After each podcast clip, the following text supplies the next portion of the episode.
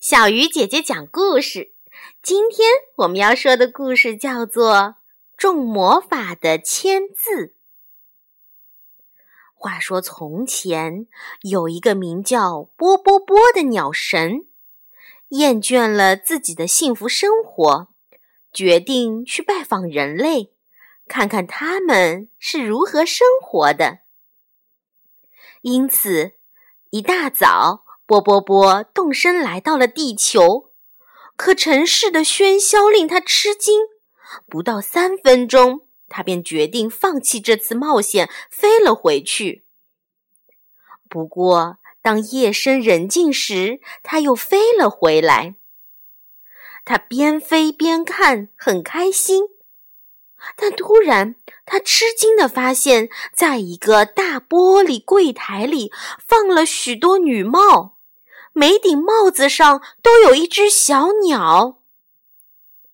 鸟神是鸟类的保护神，所以波波波看到他那么多的小朋友被关在玻璃柜里，感到很伤心。于是，心地善良的鸟神打开了柜门，吹了一声只有小鸟才能听懂的口哨：“出来吧，朋友们！”门打开了。于是，所有的鸟儿都遵从波波波的口哨和号召，它们都离开了帽子，飞出了玻璃柜。第二天晚上，鸟神又来了。路过女帽店时，他看见一个女人正伤心的哭泣，而另一位在安慰她：“振作起来吧，妹妹。”一位说。虽然可爱的鸟被偷走了，可你的帽子还在呀！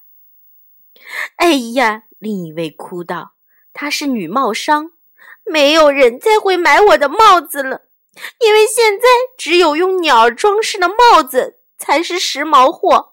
现在我要破产了。”说完，他又大哭起来。波波波感到很惭愧。他无意伤害地球上的任何一个人。他想用别的什么来代替帽子上的小鸟，好让这位可怜的女人重新高兴起来。他四处寻找，选中了老鼠。这些东西正好用。波波波想，它们的毛几乎像鸟的羽毛一样柔软，而且美丽优雅。于是。他念了一段咒语，把老鼠放在小鸟离开的位置上。忙完之后，他很高兴。第二天一大早，鸟神躲在商店外面，想看看女帽商有多高兴。可是，当他看到帽子上有一只老鼠时，大叫一声，扔掉帽子。他姐姐忙问道：“怎么回事？”一只老鼠，女帽商吓得浑身发抖。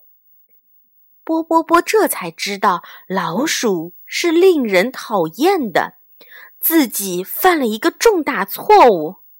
于是他马上吹出一声低的只有老鼠才能听得见的口哨。很快，所有的老鼠都从帽子上跳了下来，向门外冲去。这场面吓坏了女帽商姐妹俩，她们大叫着昏倒在地上。波波波不知所措，他不能把鸟还给女帽商，又不希望女人承受痛苦，所以他决定去请教一下鸟神之王。鸟神之王听了事情的经过，皱起了眉头：“你愚蠢的干涉地球上的事情。”这对你是一个教训，他说。不过，现在你的任务是纠正这个错误。鸟儿不能再做奴隶了，因此你必须让妇女们觉得有鸟儿的帽子已经过时。那我该怎么办呢？波波波问道。这非常容易，你要拜访一下报社和杂志社。对签字施魔法，对签字施魔法。波波波迷惑不解地重复道：“是的，要让人们知道带有鸟的帽子已经不再时髦，这样问题就解决了。”波波波谢过了鸟神之王，就去执行他的建议去了。